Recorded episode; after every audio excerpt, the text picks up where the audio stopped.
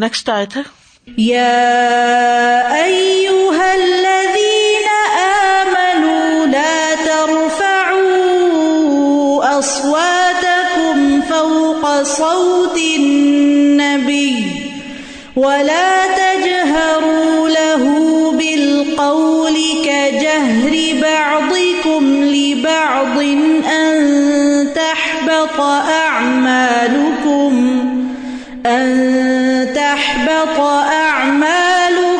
وأنتم لا تشعرون. اے لوگو جو ایمان لائے ہو، اپنی آوازیں نبی کی آواز کے اوپر بلند نہ کرو اور نہ بات کرنے میں اس کے لیے آواز اونچی کرو، تمہارے بعض کے لیے آواز اونچی کی طرح، یعنی جیسے آپس میں ایک دوسرے کو تم لاؤڈلی پکارتے ہو. ایسا نہ ہو کہ تمہارے اعمال برباد ہو جائیں اور تم شعور نہ رکھتے ہو. یہاں اب نبی صلی اللہ علیہ وسلم سے گفتگو کے آداب بھی بتا دیے گئے، اور یہ وہ ادب ہے جو رسول اللہ صلی اللہ علیہ وسلم کی مجلس میں بیٹھنے والوں اور آپ کی خدمت میں حاضر ہونے والوں کو سکھایا گیا ہے. یعنی اس کا منشا کیا ہے کہ نبی صلی اللہ علیہ وسلم کے ساتھ ملاقات اور بات چیت میں اہل ایمان آپ کا انتہائی احترام ملحوظ رکھیں، کسی شخص کی آواز آپ کی آواز سے بلند تر نہ ہو. آپ سے بات کرتے ہوئے لوگ یہ نہ بھولیں کہ وہ کسی عام آدمی اپنے برابر والے سے نہیں بلکہ اللہ کے رسول سے مخاطب ہیں. عام لوگوں سے بات کرنے کے انداز میں اور آپ سے بات کرنے کے انداز میں فرق ہونا چاہیے، اور خاص طور پر یہ کہ اونچی آواز میں بات نہیں کرنی چاہیے.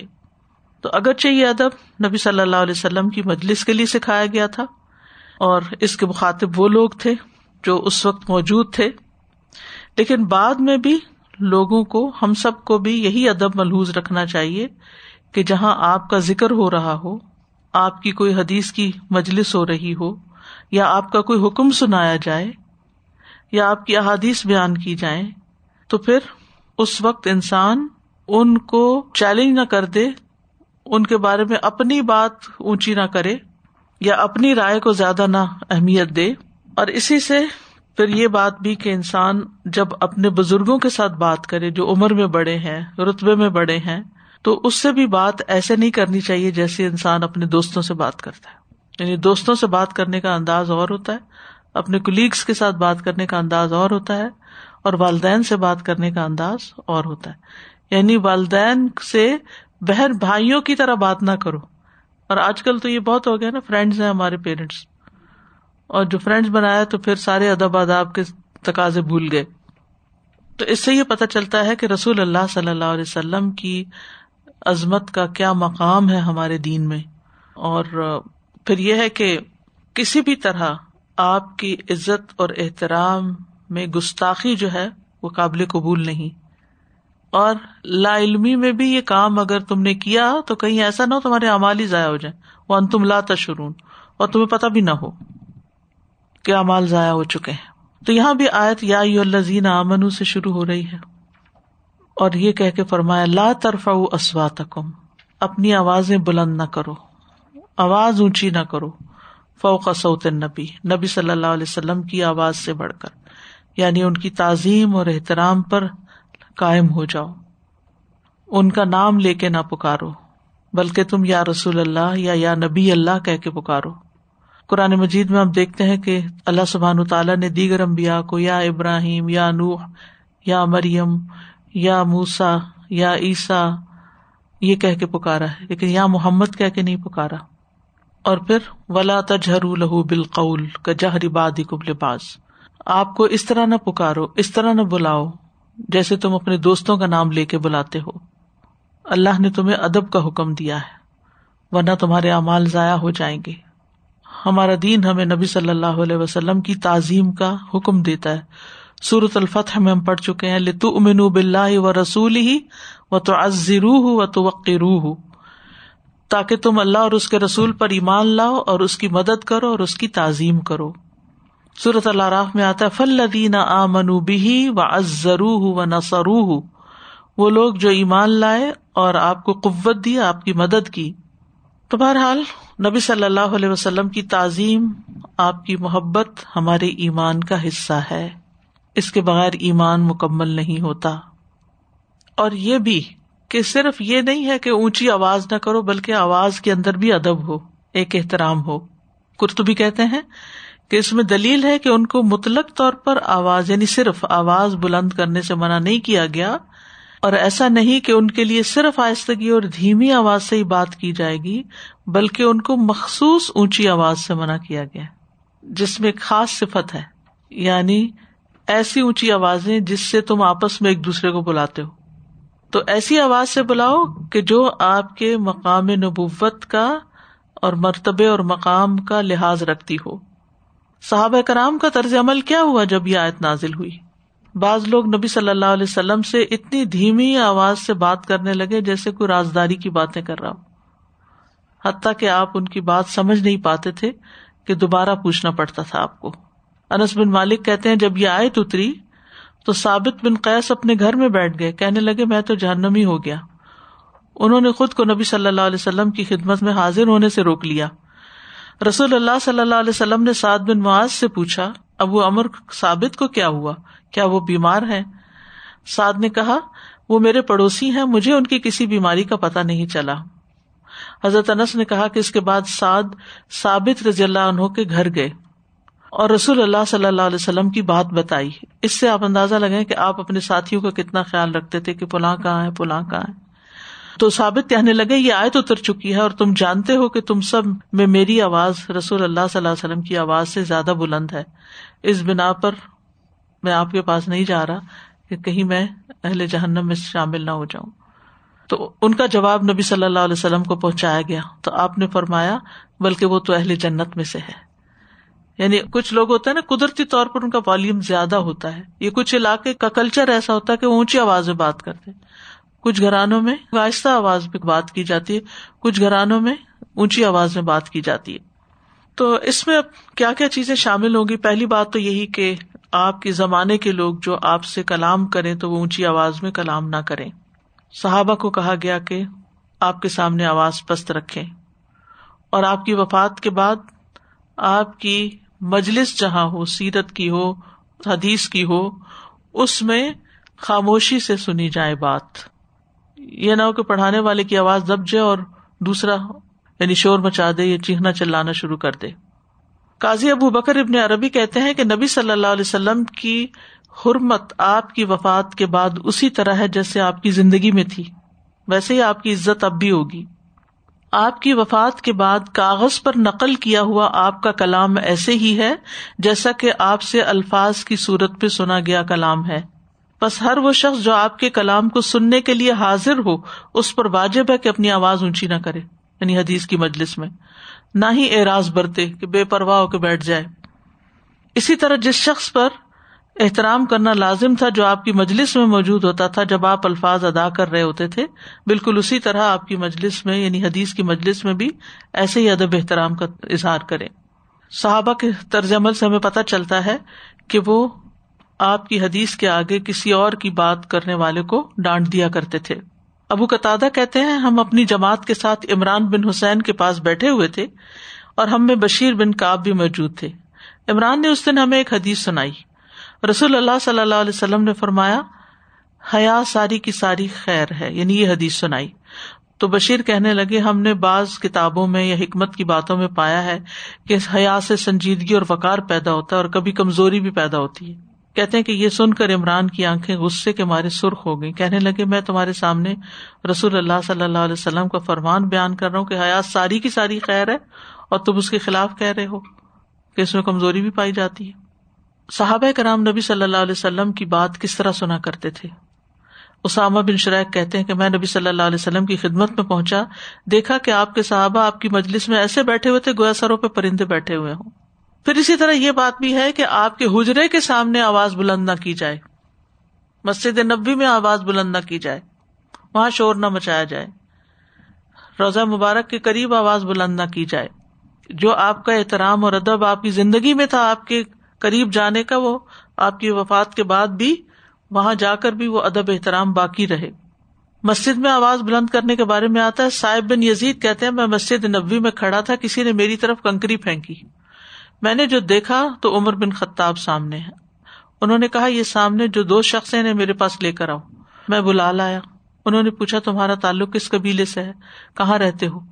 بتایا طائف کے رہنے والے ہیں. حضرت عمر نے کہا اگر تم مدینہ والے ہوتے میں تمہیں سزا دیتا, تم مسجد رسول صلی اللہ علیہ وسلم میں آوازیں اونچی کرتے ہو, اونچی اونچی بول رہے ہو, اور آج آپ حالات دیکھیں گے کان پڑی آواز سنائی نہیں دیتی, خطبہ ہو یا لیکچر آ رہا ہو, ایون نماز میں بھی آپ دیکھیں کہ بعض اوقات بچوں کا شور اس قدر ہوتا ہے کہ سمجھ کچھ نہیں آتی. اسی طرح ایک شخص سے امام مالک نے کہا جو مسجد میں آواز بلند کر رہا تھا, اے شخص رسول اللہ صلی اللہ علیہ وسلم کی مسجد میں آواز بلند نہ کرو. اللہ نے کچھ لوگوں کو ڈانٹ پلاتے ہوئے فرمایا ہے لا ترفعوا اصواتکم فوق صوت النبی, اپنی آوازیں نبی کی آواز کے اوپر بلند نہ کرو. اور کچھ لوگوں کی تعریف کرتے ہوئے فرمایا ان الذین یغضون اصواتہم عند رسول اللہ اولئک الذین امتحن اللہ قلوبہم للتقوی لہم مغفرۃ واجر عظیم. اور کچھ لوگوں کی مذمت کرتے ہوئے فرمایا ان الذین ینادونک من وراء الحجرات اکثرہم لا یعقلون. تو آپ کی وفات کے بعد بھی آپ کا احترام اسی طرح کیا جائے گا جیسے آپ کی زندگی میں کیا جاتا تھا. اور پھر یہ بات تو بہت ہی ڈرانے والی ہے, ان تحبط اعمالکم وانتم لا تشعرون, کہ کہیں تمہارے کیے کرائے کا اجر ہی ضائع نہ ہو جائے, یعنی ان اعمال کے ضائع ہونے اور باطل ہونے کا علم بھی تمہیں نہ ہو.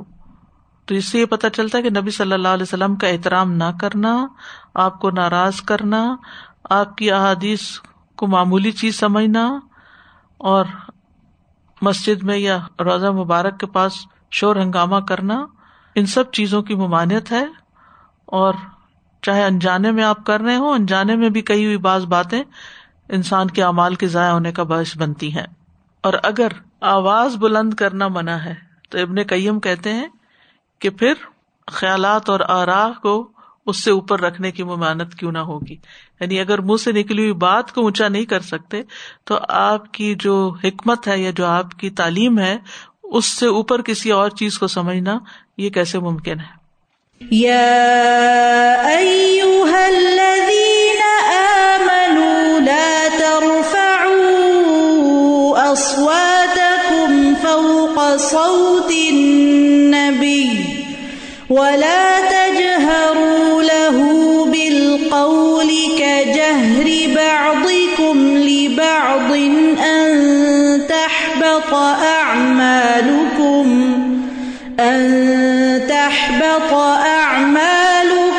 وأنتم لا تشعرون.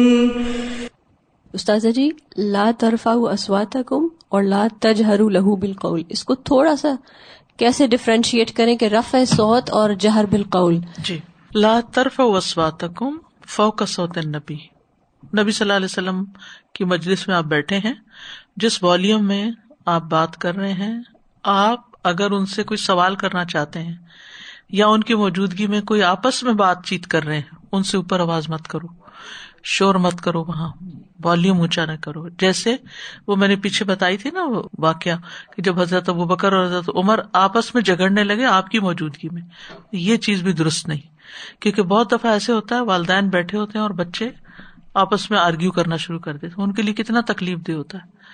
خاص طور پر بیٹا اور بہو کے ساتھ کسی گھر میں رہنا عموماً بزرگ والدین کے لیے بڑا ہی تکلیف دہ ہوتا ہے, کیونکہ وہ ان کی موجودگی میں آپس میں لڑائیاں شروع کر دیتے, چیخم پکار شروع کر دیتے ہیں. تو اس وقت آپ دیکھیں کہ گھر کا منظر کیسا ہوتا ہے. ایک بزرگ خاتون نے کہا کہ میرے لیے دعا کریں, میرے لیے بڑا ہی مشکل ہو گیا اپنے بچوں کے ساتھ رہنا, کیونکہ میں بہت دکھی ہوتی ہوں جب وہ آپس میں لڑتے ہیں. یعنی والدین کے لیے کتنا تکلیف دے. تو اس مثال سے اگر آپ سمجھیں کہ النبی اولا بالمؤمنین من انفسہم, کتنی محبت تھی نبی صلی اللہ علیہ وسلم کو اپنے ساتھیوں سے. کیا آپ کو یہ بات کبھی پسند آ سکتی تھی کہ آپ کی موجودگی میں دو لوگ اس طرح کا اختلاف کریں کہ ایک دوسرے سے لڑنا جھگڑنا شروع کر دے؟ کیونکہ حضرت ابوبکر نے ایک نام سجیسٹ کیا تو حضرت عمر نے دوسرا کیا, تو حضرت ابوبکر غصہ آ گیا, انہوں نے کہا تم میری مخالفت کرے, وہ کہنے لگے میں نہیں کر رہا. تو آپ بیٹھے ہیں اور آپ لوگ کیا کر رہے ہیں؟ اس چیز سے منع کیا گیا. اور اسی طرح جیسے حدیث کی مجلس ہو رہی ہے یا قرآن کی کلاس ہو رہی ہے, اس میں حدیث بیان ہو رہی ہے, قرآن کی آیت پڑھی جا رہی, تو یہ نہیں کر سکتے کہ دو لوگ بیٹھ کے آپس میں باتیں شروع کر دیں اور کوئی اور کسی ٹاپک کو چھیڑ بیٹھیں یا بیچ میں کمنٹس. کئی بازو کو یہ لوگ بھی کرتے نا, چٹوں پہ لکھ لکھ کے ایک دوسرے سے باتیں کرنا شروع کر دیتے ہیں. جہاں ذرا جنگ بچیوں کی, میچور بچیوں کی کلاسز وغیرہ ہوتی ہیں تو لیکچر سننے کے بجائے کچھ اور کھول کے بیٹھ گیا, کوئی موبائل کھول لیا, کوئی کچھ کر لیا. تو یہ ساری چیزیں بے ادبی میں شامل ہوتی ہیں. جب بات ہو رہی ہو دین کی تو بس اس کی طرف توجہ دو, نہیں سننی تو چلے جاؤ.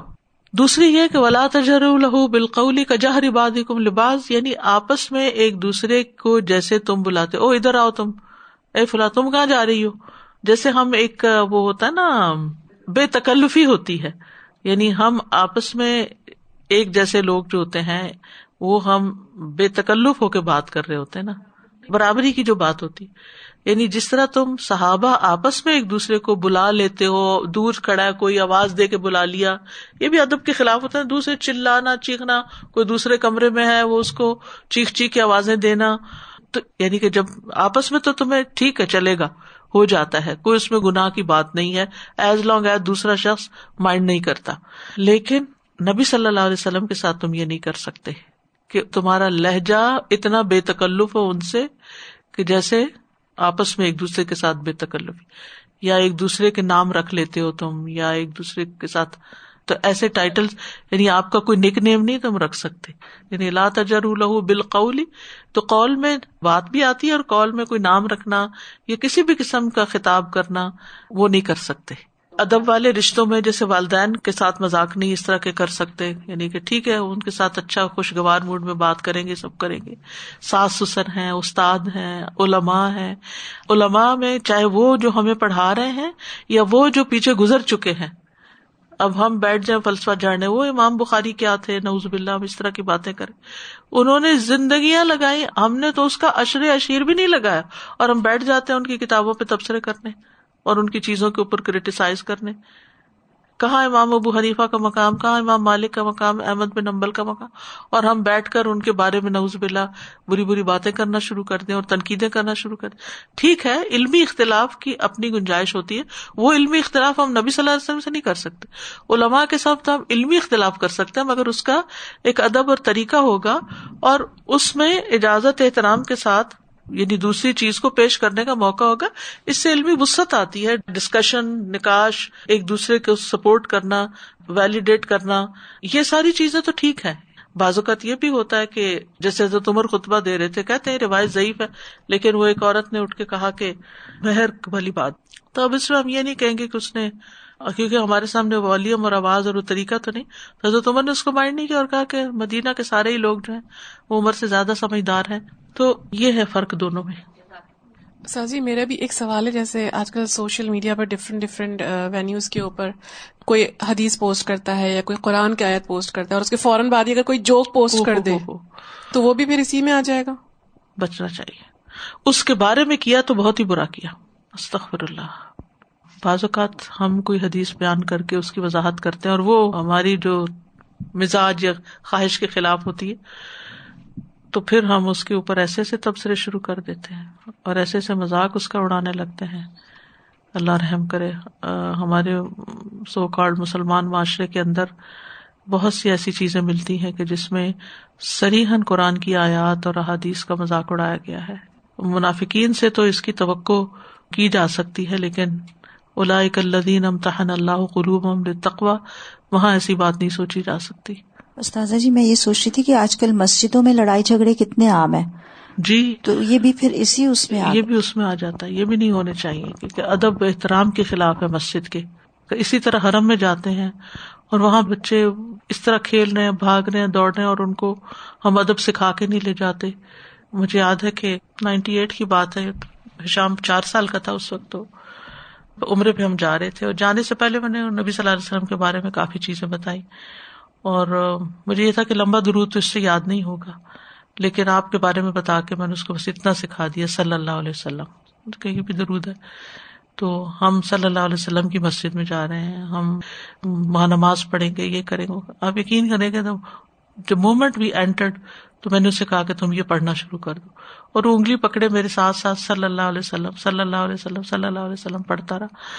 جو چیزیں بتائی تھی کہ یہ کرنا ہے یہ نہیں کرنا, تو اس کو سمجھ آ گئی کہ یہ عام جگہ نہیں ہے، یہ کوئی کھیل کا میدان نہیں ہے، لیکن حیرت ہوتی ہے ان ماؤں پہ جو چھوڑ دیتے ہیں اور کوئی تمیز سے کہا کے نہیں لے جاتے. ٹھیک ہے بچے ہیں، بچے مسجد میں بھاگ دوڑ کرتے بھی ہیں ایک حد تک، کوئی بات نہیں، لیکن ان کو نہ روکنا، نہ بتانا، احترام نہ سکھانا، دس از رانگ. مائنڈ بھی کرتے اگر منع بھی کریں کہ دیکھیں یہ مسجد ہے، اس کے کچھ ادب آداب ہیں، لیکن سننے کو تیار نہیں. استاذہ جی ابھی آپ علمی اختلاف کی بات کر رہی تھی نا، تو یوسف رضویانوی صاحب جو ہیں ان کا ایک قول تھا کہ آپ صلی اللہ علیہ وسلم نے فرمایا تھا کہ اختلاف میری امت کے لیے رحمت ہے، لیکن ہم لوگوں نے اس پہ شدت کا نقطہ لگا کے اس کو زحمت بنا لیا ہے.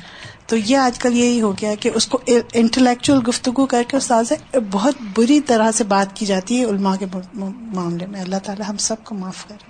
تو ان کو بھی ادب آداب نہیں ہوتے، پھر ایک دوسرے کو آوازیں دی جا رہی ہیں. اللہ رحم. جی استاذہ جی مجھے کہنا تھا، جیسے پہلے بات ہو رہی تھی کہ بچوں کو اسکول میں آتے ہیں تو ان کو ادب نہیں، ادب تو بیسیکلی گھر سے سکھایا جاتا ہے. پہلے جب ہم لوگ چھوٹے تھے تو ہمارے گھر میں نانی دادی ان کا بہت احترام تھا، ایون محلے کے لوگوں کا کوئی بڑا بزرگ ہے ان کے ہاتھ سے سبزی کا تھیلا پکڑنا یا کچھ کرنا. آج کل مائیں خود بچوں کے سامنے ان کی پھوپھیوں کی یا بڑوں کی وہ ایسی باتیں کر رہی ہوتی ہیں، تو بچے کیسے احترام کریں؟ آپ ایک منٹ پہلے ان کی خلاف بات کر رہے ہیں، اگر وہ آپ کے گھر آئے ہیں تو بچے تو معصوم ہوتے ہیں، ان کو تو آپ کیسے اب وہ اپنے منہ کے اوپر وہ نقاب اوڑھ لیں جیسے ہم اوڑھ لیتے ہیں کہ ان کو اچھی طرح سلام کریں یا یہ کریں. ہم سارا کچھ استادوں پہ ڈال دیتے ہیں یا ہم معاشرے پہ ڈال کے بس سمجھتے ہیں کہ ہمارا حق پورا ہو گیا.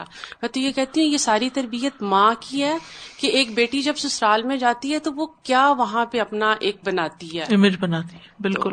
ان الذین یغضون اصواتہم عند رسول اللہ اولئک الذین امتحن اللہ قلوبہم للتقوی لہم مغفرۃ واجر عظیم.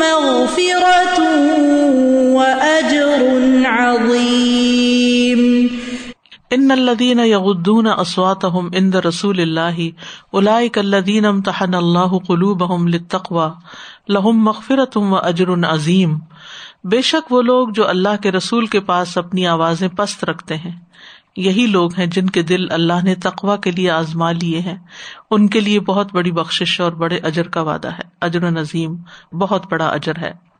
یعنی جو لوگ اپنی آوازوں کو رسول اللہ صلی اللہ علیہ وسلم کے سامنے جھکا لیتے ہیں یہ وہ لوگ ہیں جن کے دلوں کو اللہ نے جانچ لیا، یعنی ان کا ٹیسٹ لیا ہے اور تقوی کے لیے خالص کر لیا ہے، تو ان کے لیے اجر کی بشارت ہے. یعنی جو لوگ اللہ تعالیٰ کی آزمائشوں میں پورے اترے ہیں اور ان آزمائشوں سے گزر کر جنہوں نے ثابت کر دیا کہ ان کے دلوں میں واقعی تقوی ہے، تو وہی لوگ دراصل اللہ کے رسول کا ادب اور احترام ملحوظ رکھتے ہیں. تو اس سے یہ پتہ چلتا ہے کہ جس دل میں رسول اللہ صلی اللہ علیہ وسلم کا احترام نہیں وہ دل تقوی سے خالی ہے. یعنی آواز کا بلند ہونا صرف ایک بد تہذیبی کی علامت نہیں بلکہ باطن میں تقوی نہ ہونے کی علامت ہے. اور جو جھکا لیتے ہیں آوازیں، ان الذین یغضون، یغضون غض، غض بصر پڑھ چکے ہیں آپ سورۃ النور میں، نیچی رکھتے ہیں، پست رکھتے ہیں، آواز کو کم کر لیتے ہیں. غض ہوتا ہے کسی چیز کو نرمی کے ساتھ روک لینا. تو یہاں ایسے لوگوں کی تعریف کی گئی ہے کہ جو اپنی آوازیں اونچی نہیں کرتے، نرمی کے ساتھ روکتے ہیں، چلاتے نہیں اور آرام سے ادب کے لہجے میں. اصل میں یغضون کا مطلب ہے نرمی کے ساتھ جھکا لینے میں ادب احترام کے ساتھ بات کرتے ہیں. تو پھر اولائکا، اولائکا کا صیغہ جو ہے نا دور کا ہے اور یہ تعظیم کے لیے آیا ہے، یہاں پر ان کے درجے اور مرتبے کی بلندی کو ظاہر کر رہا ہے. یعنی جو اللہ کے رسول صلی اللہ علیہ وسلم کو عزت دیتے ہیں اللہ تعالیٰ ان کو عزت دیتا ہے. ان کے دلوں کو اللہ نے امتحانا، امتحانا ہوتا خالص کر لینا، جانچ لینا. تو اللہ نے ان کی قابلیت جانچ لی، امتحان قابلیت جانچنے کے لیے ہوتا ہے نا، تو اللہ نے ان کی قابلیت جانچ لی ہے، ان کے دلوں کو خالص کر لیا ہے، اس میں تقویٰ ڈال دیا ہے. اور جب تقویٰ آتا ہے دلوں میں، حضرت عمر کہتے ہیں کہ ان کے دلوں سے خواہشات نفس کو ختم کر دیا ہے. یعنی پھر وہ اپنی ڈیزائرز کے پیچھے نہیں چلتے، کیونکہ جب تقویٰ نہیں ہوتا تو انسان کے اندر شہوات ہوتی ہیں، شبہات ہوتے ہیں، اور پھر ایمان کو خالص کرنے کا مطلب کیا ہے کہ حرام کا موقع بھی ملے تو بھی اللہ کی رضا کے لیے چھوڑ دیتے ہیں. نافرمانی کا کام پسند بھی ہو تو بھی اس پر عمل نہیں کرتے. کچھ چیزیں ہوتی ہیں نا انسان کو اچھی لگتی ہیں لیکن انہیں پتہ ہوتا ہے کہ یہ اللہ تعالیٰ کو پسند نہیں تو اس کو چھوڑ دیتے ہیں. تو پھر ان کے لیے مغفرت بھی ہے یعنی گناہوں کی بخشش ہے, ان کے گناہوں کو اللہ تعالیٰ ڈھانپ دے گا اور ان کے لیے بہت بڑا اجر ہے. اور یہ دلوں کو تقویٰ سے پر کر لینے کی جزا ہے. اور اس کے پھر لیول ہیں, جتنا زیادہ تقویٰ ہوگا اتنا ہی بڑا اجر ہوگا اور اتنا ہی زیادہ بخشش ہوگی. تو اصلاح احوال کے لیے اصلاح دل بہت ضروری ہے, کیونکہ دل اگر درست ہے تو سارے اعمال درست ہوتے ہیں اور تقویٰ کا مقام دل ہی ہے. منافقین کے بارے میں آتا ہے وَإِذَا رَأَيْتَهُمْ تُعْجِبُكَ أَجْسَامُهُمْ وَإِنْ يَقُولُوا تَسْمَعْ لِقَوْلِهِمْ, جب آپ انہیں دیکھیں تو آپ کو ان کے جسم اچھے لگیں گے اور اگر وہ بات کریں تو آپ ان کی بات پہ کان دھریں گے, لیکن دلوں کے اندر کیا ہے, تقویٰ نہیں ہے. دل میں تقویٰ ہو تو ہر چیز درست ہو جاتی ہے. اور یہاں پر ایسے ہی لوگوں کا اجر و ثواب بتایا گیا ہے, اور یہ اللہ تعالیٰ کی طرف سے بہت بڑا فضل اور بہت بڑی رحمت ہے. ان الذين ينادونك من وراء الحجرات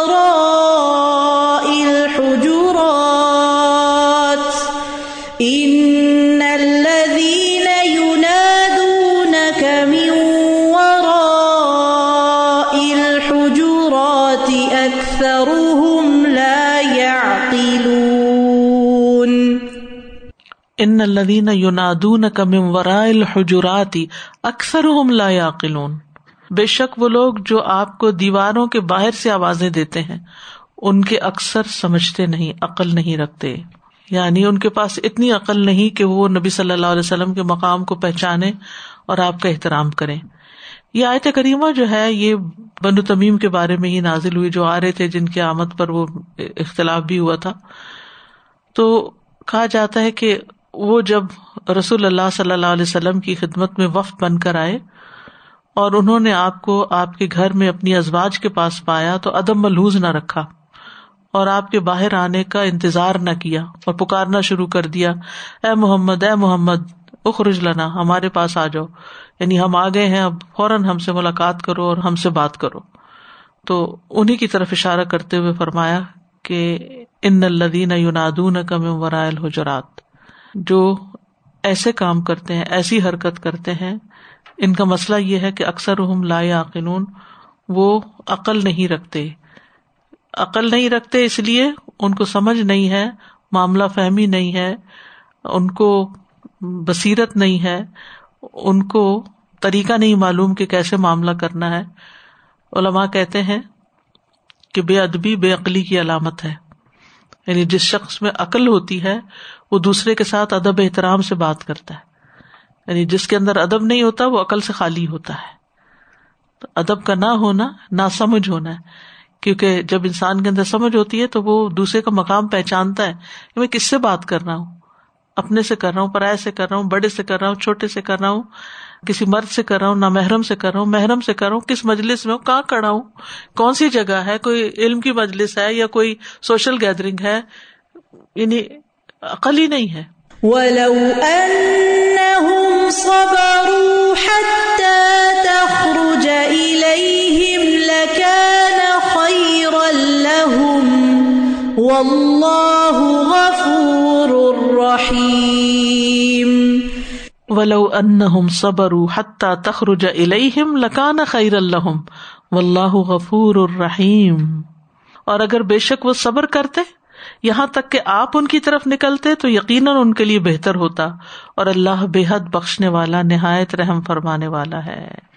یعنی اگر وہ لوگ انتظار کرتے کہ نبی صلی اللہ علیہ وسلم خود ان کی طرف نکل کر آئیں تو پھر یہ ان کے لیے زیادہ بہتر تھا. لکان خیر لہم, صحابہ کرام نبی صلی اللہ علیہ وسلم کا دروازہ بھی ناخنوں سے کھٹکھٹایا کرتے تھے, یعنی ہاتھ نہیں مارتے تھے. یہ بھی بےہودگی کی علامت ہے. اور یہ صرف یہ نہیں کہ نبی صلی اللہ علیہ وسلم کا دروازہ, گھر میں بھی اگر آپ کو کسی کو جگانا ہو تو زیادہ سے زیادہ آپ اپنی انگلی سے نوک کریں, پورا ہاتھ دھم دھم نہیں ماریں.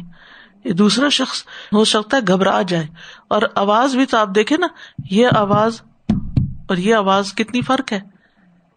تو یہ اس سے بھی پتہ چلتا ہے کہ کسی انسان کے اندر کتنی تمیز ہے, کتنا اخلاق ہے, کتنی سمجھ ہے. پھر اسی طرح یہ ہے کہ بعض لوگ سٹیج پہ مکے مارنے لگتے ہیں, پڑھاتے ہوئے ٹیبل کو کھٹکانے لگتے ہیں, یہ بھی تہذیب کے خلاف ہے, اس کا بھی لحاظ کرنا چاہیے. اور خصوصاً جہاں آپ دین پڑھا رہے ہو وہاں تو آپ اس طرح کی آوازیں نکال ہی نہیں سکتے. تو یہاں پر ولو انہم صبروا, یعنی یہ بے صبری کی علامت ہے کہ انہوں نے وقت سے پہلے ہی آوازیں دینی شروع کر دی. اور آخر میں یہ جو کہا گیا کہ اللہ تعالیٰ غفور الرحیم ہے, تو اس سے یہ پتہ چلتا ہے کہ اللہ تعالیٰ نے ان کو معاف کر دیا, ان پہ رحم کر دیا, کیونکہ انہیں پتہ نہیں تھا, اب انہیں پتہ چل گیا تو اب وہ اپنی اصلاح کر لیں گے. تو حضور صلی اللہ علیہ وسلم کے عہد مبارک میں جن لوگوں نے آپ کے پاس رہ کے تربیت پائی تھی ان کا طریقہ اور تھا, وہ ان چیزوں کا لحاظ رکھتے تھے کہ آپ اب گھر میں چلے گئے تو اب ڈسٹرب نہیں کرنا, آپ کی مصروف زندگی ہے, آپ کی عبادت کا وقت ہے, آپ کے کچھ آرام کا وقت ہے, آپ کی ازواج کا وقت ہے. لیکن جو لوگ باہر سے آتے تھے وہ ان چیزوں کو نہیں جانتے تھے, یعنی باہر سے آنے والوں ہی سے متعلق یہ پھر آیت نازل ہوئی. ہمارے ہاں بھی یہ ایک کلچر پایا جاتا ہے کہ جو لوگ دین کا کام کرتے ہیں ان کو 24/7 دوسروں کی خدمت کے لیے حاضر رہنا چاہیے. اگر فون کریں گے تو کرتے چلے جائیں گے ان کو, اگر میسج کریں گے تو پھر اس پہ صبر نہیں کریں گے تو پھر اس پہ فون کر دیں گے, اگر سوال کیا ہے جواب کا انتظار نہیں کریں گے, سنانا شروع کر دیں گے, دوسروں کے بیچ میں بیٹھ کے غیبت شروع کر دیں گے. اور وہ یہ سمجھتے ہیں کہ یہ ہمارے زر خرید غلام ہیں, ہم جس وقت جو چاہیں جیسے چاہیں ان کے ساتھ سلوک کریں, یعنی ان کی اپنی نہ کوئی پرائیویٹ لائف ہو, نہ کوئی انٹرسٹ ہو, نہ کوئی کام ہو, نہ کچھ ہو, کچھ بھی نہیں. تو اس چیز کا بھی خیال رکھنا چاہیے. ہر ایک کا ایک دائرہ کار ہے, یعنی یہ صرف علماء کے لیے نہیں ہے, وہ سب کے لیے ہے. لیکن جو دین کے داعی ہوتے ہیں ان کی تو پھر شامت آتی ہے کہ آپ یہ اچھا دین پڑھتے ہیں, ہر وقت دین کے تانے ملتے ہیں, آپ دین پڑھتے ہیں, آپ دین پڑھاتے ہیں. تو اس لیے آپ کو ہر وقت ہر ایک کے لیے ہمیشہ حاضر رہنا چاہیے اور ان کے سوالوں کے جواب دینے چاہیے, چاہے دن ہو یا رات ہو. بعض لوگ سوال کرتے ہیں اور پھر کہتے ہیں کہ مجھے فوراً جواب چاہیے. بھائی آپ کی اتنی زندگی گزری اس مسئلے میں اور آپ اس وقت میرے پاس آ رہے ہیں اور اب آپ اسی وقت جواب چاہتے ہیں, تو یہ انصاف کی بات بھی نہیں ہے. بہرحال رسول اللہ صلی اللہ علیہ وسلم کو ایسے باہر سے آنے والوں کی حرکات سے تکلیف ہوتی تھی, لیکن آپ برداشت کرتے تھے اور کچھ کہتے نہیں تھے اپنے اچھے اخلاق کی وجہ سے. لیکن اللہ سبحانہ تعالیٰ نے بیچ میں مداخلت کی, ایسا نہیں کیا جائے گا آئندہ. اور امام راضی کہتے ہیں کہ ابو عثمان کہتے ہیں کہ بڑے لوگوں کے ساتھ ادب اختیار کرنا ایسا کرنے والے شخص کو بلند درجات تک پہنچا دیتا ہے, یعنی جو دوسروں کا ادب کرتا ہے اس کے اپنے درجے بلند ہو جاتے ہیں اور دنیا اور آخرت میں خیر کی طرف پہنچا دیتا ہے. یعنی با ادب با نصیب, بے ادب بے نصیب. اور پھر یہ کہ اللہ تعالیٰ کی رحمت اور مغفرت کی بات ہے. اچھا, یہ جو بنو تمیم کے لوگ تھے نا, ان کی تعریف بھی آپ نے کی. آپ نے فرمایا کہ ابو ہریرہ کہتے ہیں 3 باتیں جن کی وجہ سے میں نے بنو تمیم سے ہمیشہ محبت کی.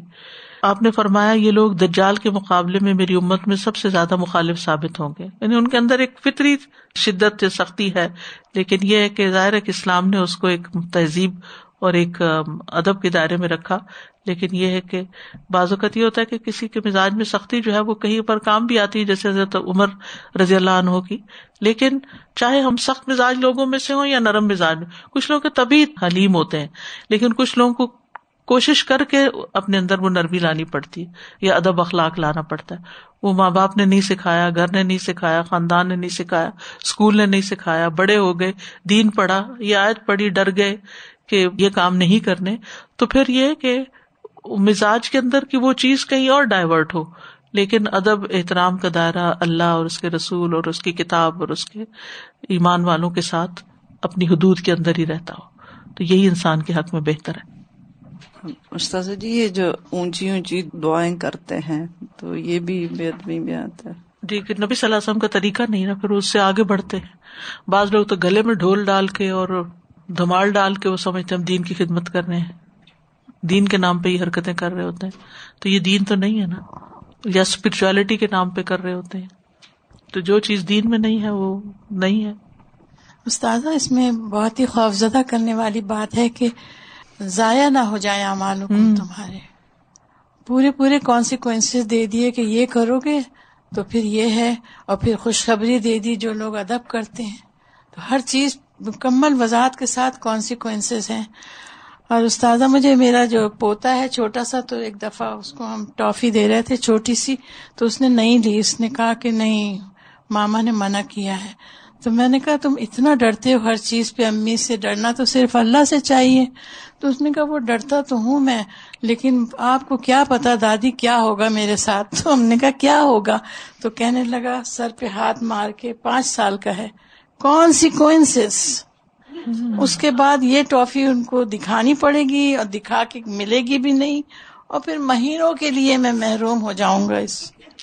تو یہ کانسیکوئنسز سے ڈر اچھی چیز ہے. ہاں, بہت ہی اچھی بات کی آپ نے. واقعی اگر ایک بچے کو بھی یہ سمجھ آ جائے کہ ان حرکتوں کا نتیجہ کیا ہے تو تبھی رک سکتا ہے نا انسان. سبحانک اللہم وبحمدک, اشہد ان لا الہ الا انت, استغفرک واتوب الیک. السلام علیکم ورحمۃ اللہ وبرکاتہ.